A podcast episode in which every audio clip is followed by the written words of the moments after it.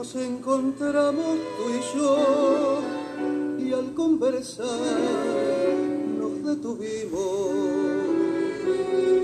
Un algo raro tenías cuando casabas, cuando reías. tendo ao fundo la canción, el tango La luz de un fósforo de Rodolfo Medeiros. Começamos mais um programa de nuestra radio Balmaceda. En nuestro programa de esta mañana presentaremos un cuento de Jorge Luis Borges, que está presente en la obra Ficciones y se llama Milagre, el milagre secreto.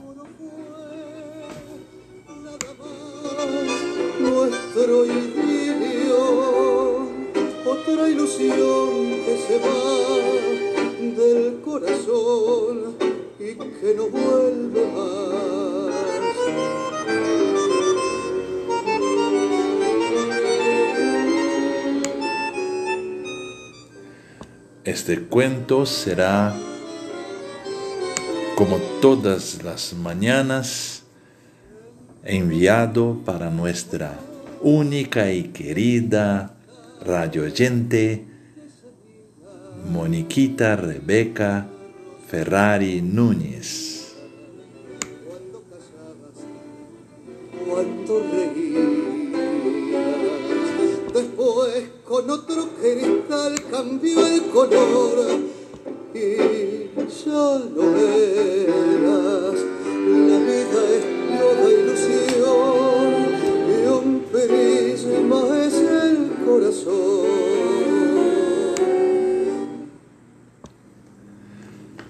Milagre Secreto, de Jorge Luiz Borges.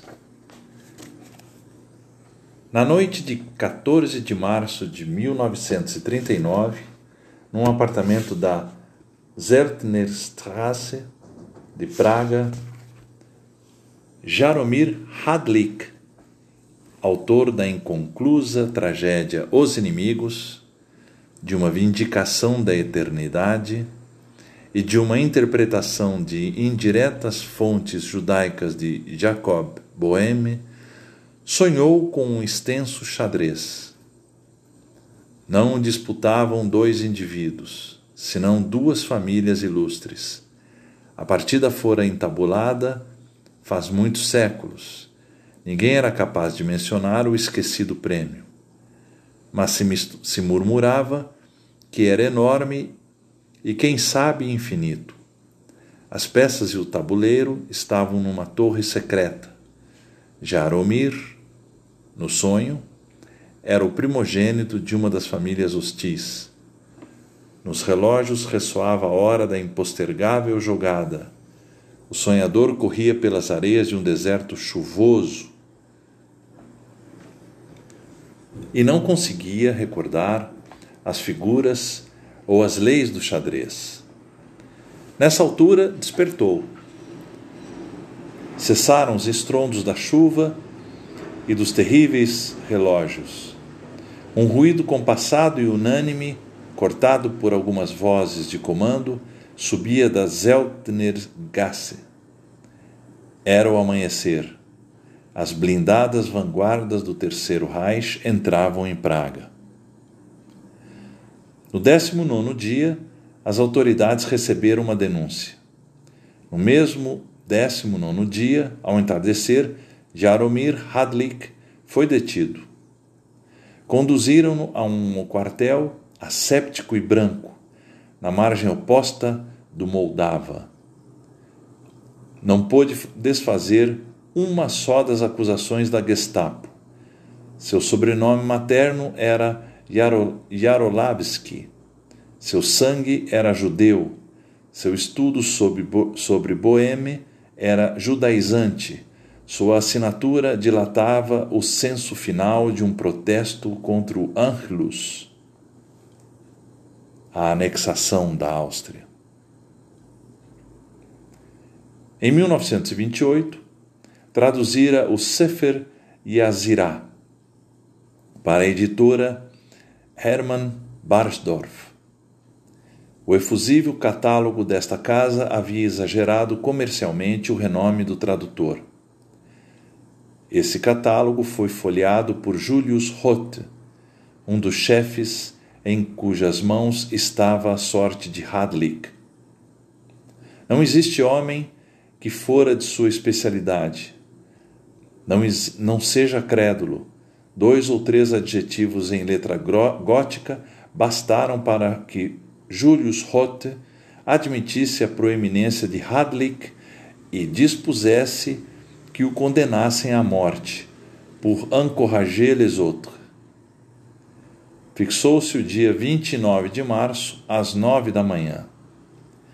Essa demora, cuja importância considerará depois o leitor, devia-se ao desejo administrativo de agir impessoal e pausadamente, como os vegetais e os planetas.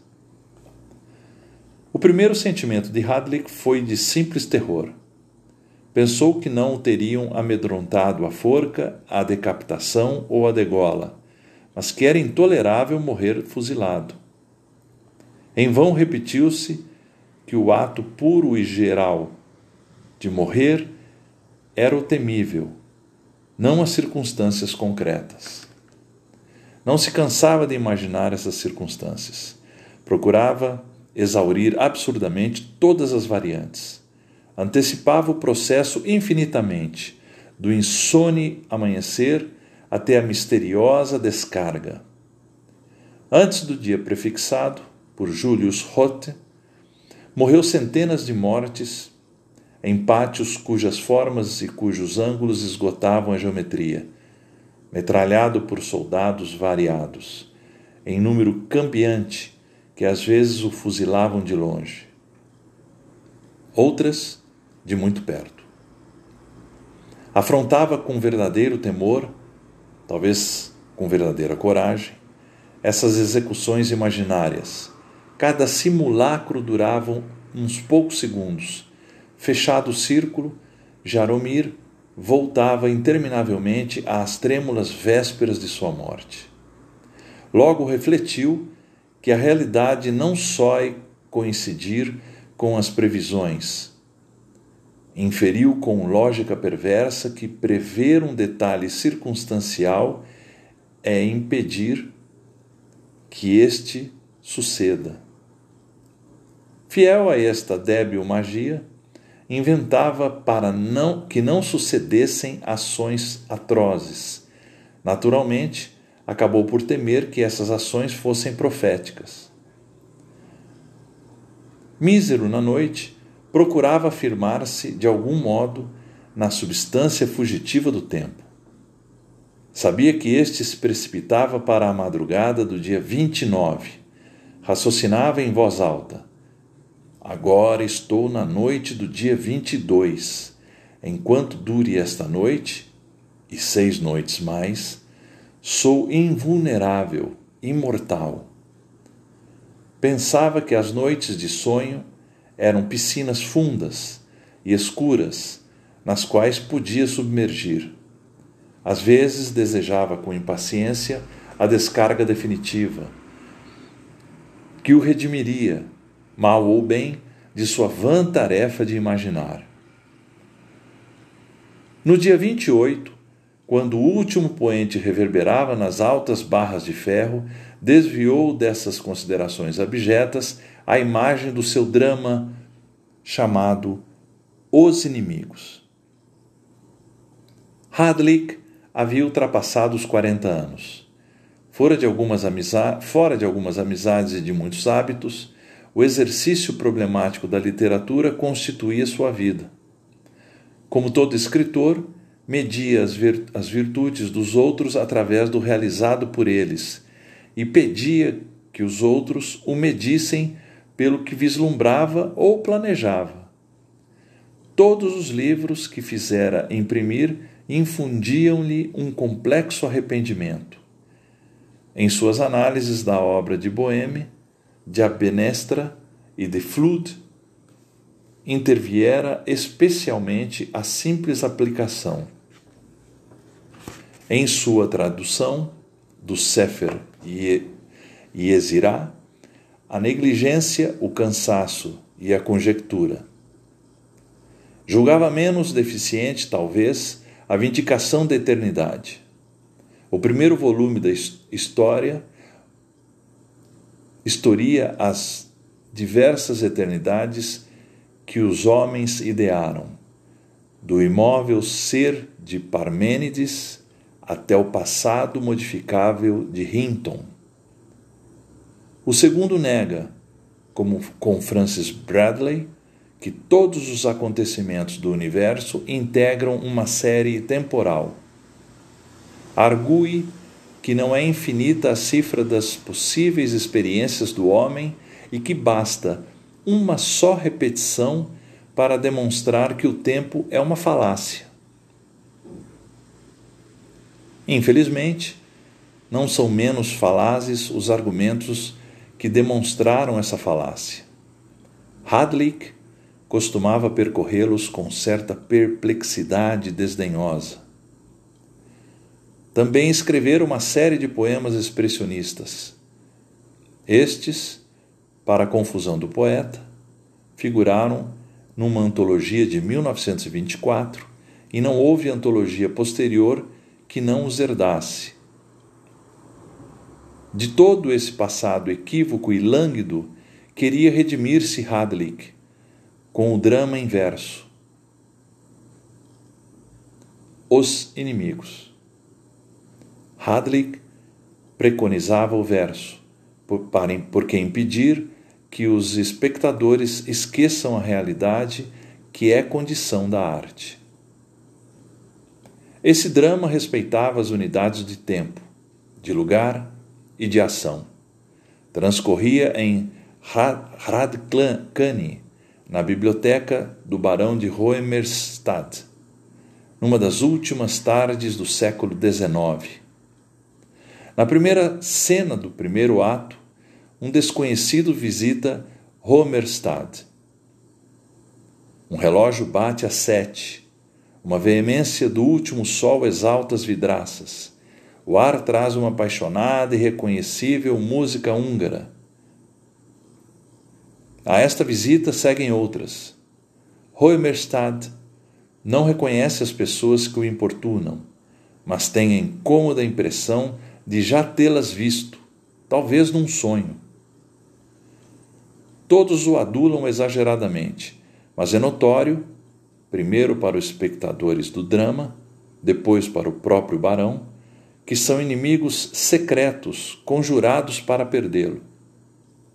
Hoemerstad consegue deter ou frustrar suas complexas intrigas.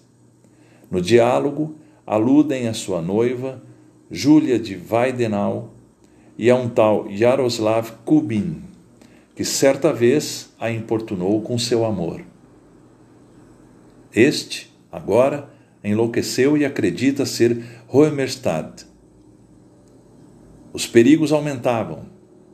Hoemerstad, no fim do segundo ato, vê-se na obrigação de matar um conspirador.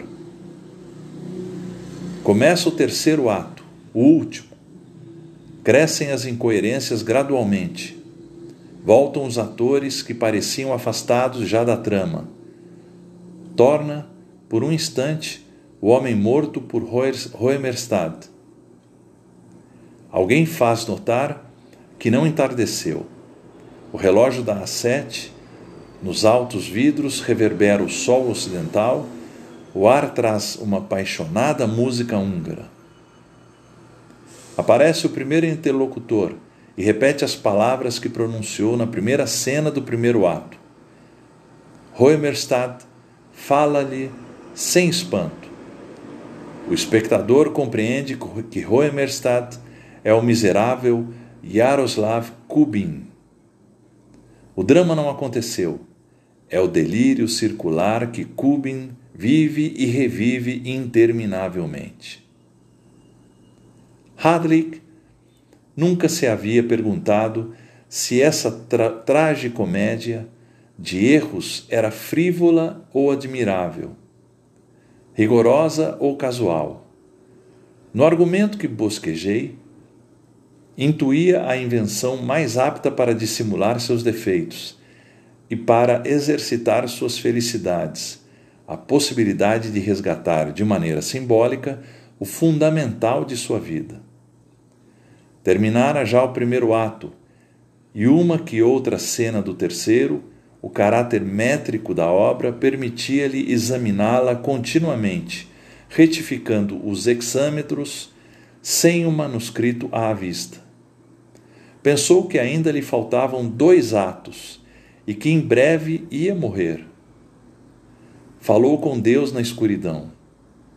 Se de algum modo existo, se não sou uma de tuas repetições e erratas, existo como autor de Os Inimigos. Para levar a termo este drama, que pode justificar-me e justificar-te, requeiro mais um ano.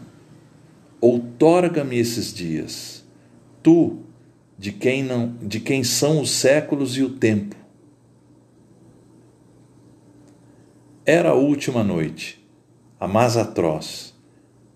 Mais dez, mas dez minutos depois, o sonho o alagou como uma água escura. Pela madrugada, sonhou que se ocultara numa das naves da biblioteca de Clementino, Clementinum. Um bibliotecário de óculos pretos perguntou-lhe: Que busca? Hadley respondeu-lhe: Busco a Deus. O bibliotecário disse-lhe: Deus está numa das letras de uma das páginas de um dos quatrocentos mil tomos de Clementinum meus pais e os pais de meus pais procuraram esta letra. Eu me tornei cego buscando-a. Despojou-se dos óculos e Hadlik viu os olhos, que estavam mortos. Um leitor entrou para devolver um atlas. Este atlas é inútil, disse, e entregou a Hadlik. Este o abriu ao acaso. Viu um mapa da Índia, vertiginoso. Bruscamente seguro, tocou uma das mínimas letras. Uma voz ubíqua lhe falou: O tempo, o tempo do teu trabalho foi outorgado. Aqui Hadlik despertou. Recordou que os sonhos dos homens pertencem a Deus e que Maimônides escreveu que são divinas as palavras de um sonho, quando são distintas e claras e não se pode ver quem as disse. Vestiu-se. Dois soldados entraram na cela e ordenaram-lhe que o acompanhasse, que os acompanhasse. Do outro lado da porta, Hadley havia previsto um labirinto de galerias, escadas e pavilhões. A realidade foi menos rica. Desceram a um pátio interno por uma só escada de ferro.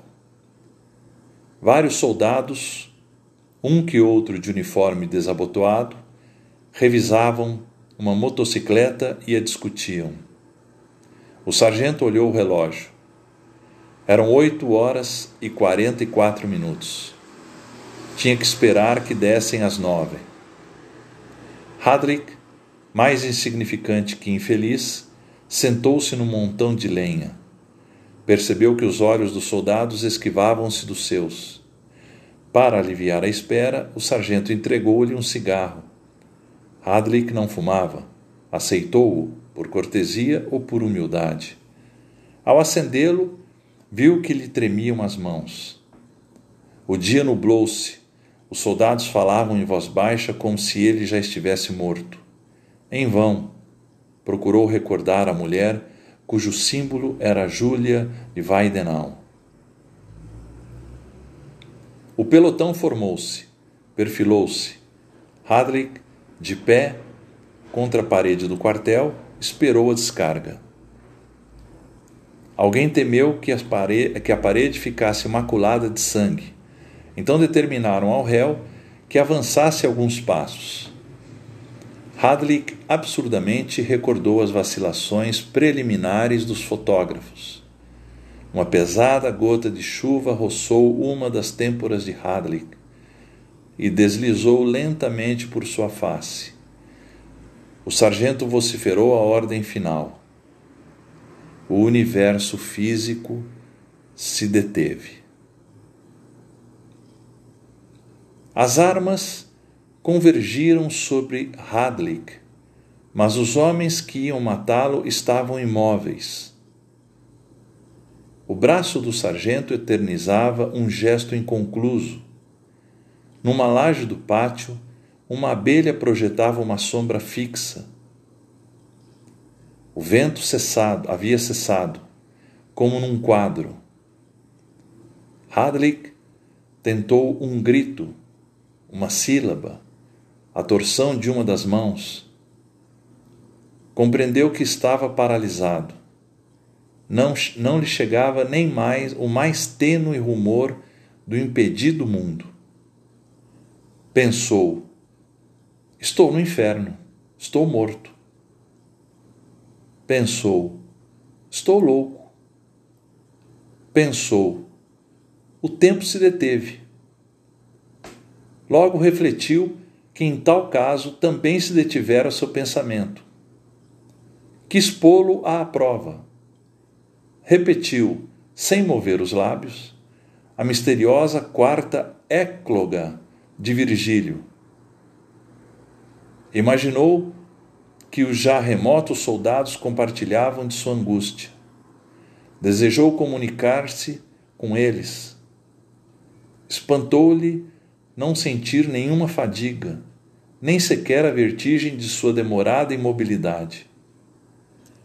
Dormiu ao cabo de um prazo indeterminado.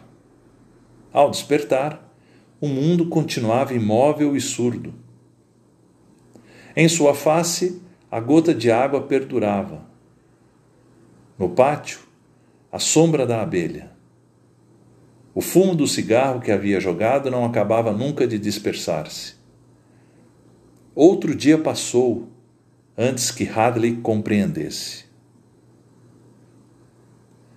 Um ano inteiro solicitara a Deus para terminar seu trabalho.